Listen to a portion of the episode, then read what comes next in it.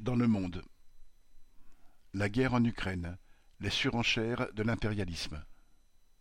Ces derniers jours ont vu l'attitude des dirigeants américains changer de registre quant à la guerre en Ukraine. Ils sont passés de déclarations qui se voulaient défensives à des prises de position de plus en plus offensives.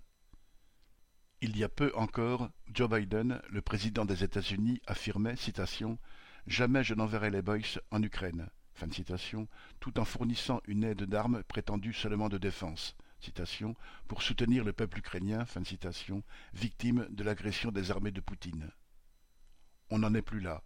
L'intervention de l'impérialisme américain et de ses alliés s'est fortement intensifiée et diversifiée sur le terrain militaire, au point que, lundi 27 avril, le ministre russe des Affaires étrangères, Sergei Lavrov, a estimé à propos des risques d'une troisième guerre mondiale, Le danger est grave, il est réel, on ne peut pas le sous-estimer.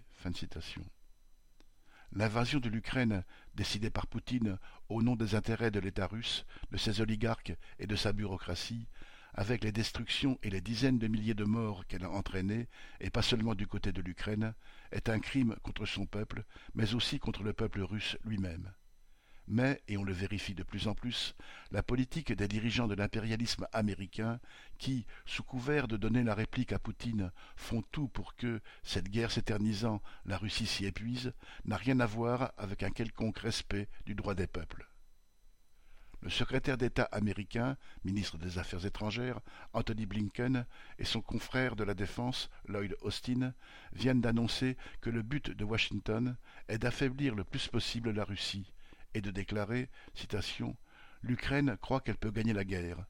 Nous tous, ici aussi. Fin citation.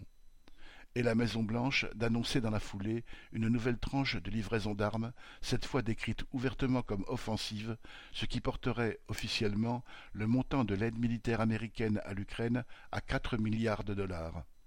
Il ne s'agit plus pour l'Occident d'une guerre dite défensive. On en est passé à une guerre qui se veut offensive et qui dépasse les frontières de l'Ukraine. En effet, les impérialismes de second ordre, France, Grande-Bretagne, Allemagne aussi, avec des réticences, car leurs intérêts respectifs ne coïncident pas forcément avec ceux de l'impérialisme américain, se mettent à la remorque de ce dernier, ainsi que le Japon, le Canada, etc. Ce n'est pas encore la mobilisation générale de la population de ces pays, mais leurs États commencent à se mobiliser contre la Russie. À Lavrov, évoquant le risque d'une guerre mondiale, la réponse implicite des dirigeants impérialistes est Vous parlez de troisième guerre mondiale, c'est votre droit, mais sachez que cela ne nous intimide pas, et nous le prouvons en accroissant nos fournitures d'armes. Ce qui a changé entre le début de la guerre en Ukraine, fin février, et aujourd'hui, fin avril, c'est simplement le constat d'un changement de rapport entre les forces en présence, avec, d'un côté, les puissances impérialistes qui arment de plus en plus l'Ukraine, et, d'autre part, l'affaiblissement incontestable de l'armée du Kremlin, engluée dans une guerre qui ne dit pas son nom et que les soldats russes, pour une bonne part, mènent contre leur volonté. Les dirigeants américains ont-ils cru que l'armée russe ne ferait qu'une bouchée de l'Ukraine? En tout cas, au début, ils ne voyaient pas l'intérêt de s'y appliquer outre mesure. Mais cela ne changeait rien au fait qu'ils sont en permanence en train d'essayer d'affaiblir la Russie, de l'entourer de missiles et de troupes de l'OTAN. La Russie, avec son régime que domine une caste étatique parasitaire, la bureaucratie dont Poutine est le représentant en chef, reste, malgré ses milliardaires, un État à part pour l'impérialisme. C'est un régime qui a, héritage d'un très lointain passé révolutionnaire, sinon les moyens de ses ambitions, du moins des velléités de ne pas plier inconditionnellement devant les puissances capitalistes. Ce qui oppose l'impérialisme à la Russie, en définitive, c'est la volonté du premier d'affirmer son hégémonie sur le monde entier, Russie comprise.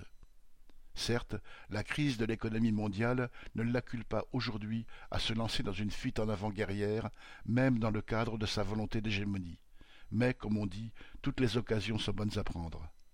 Et, si l'affaiblissement de l'armée de Poutine et de son régime leur ouvre une opportunité, les dirigeants de l'impérialisme n'hésiteront pas à la saisir quitte, surtout si la crise du système capitaliste venait à s'emballer, à prendre le risque évoqué par Lavrov, celui de plonger le monde et ses peuples dans une troisième guerre mondiale. Certes, il n'y a encore rien d'inéluctable à cela, mais ce à quoi l'on assiste en Ukraine, c'est au franchissement d'un pas supplémentaire dans cette direction. Et cela doit être un signal d'alarme pour tous les peuples. Paul Sorel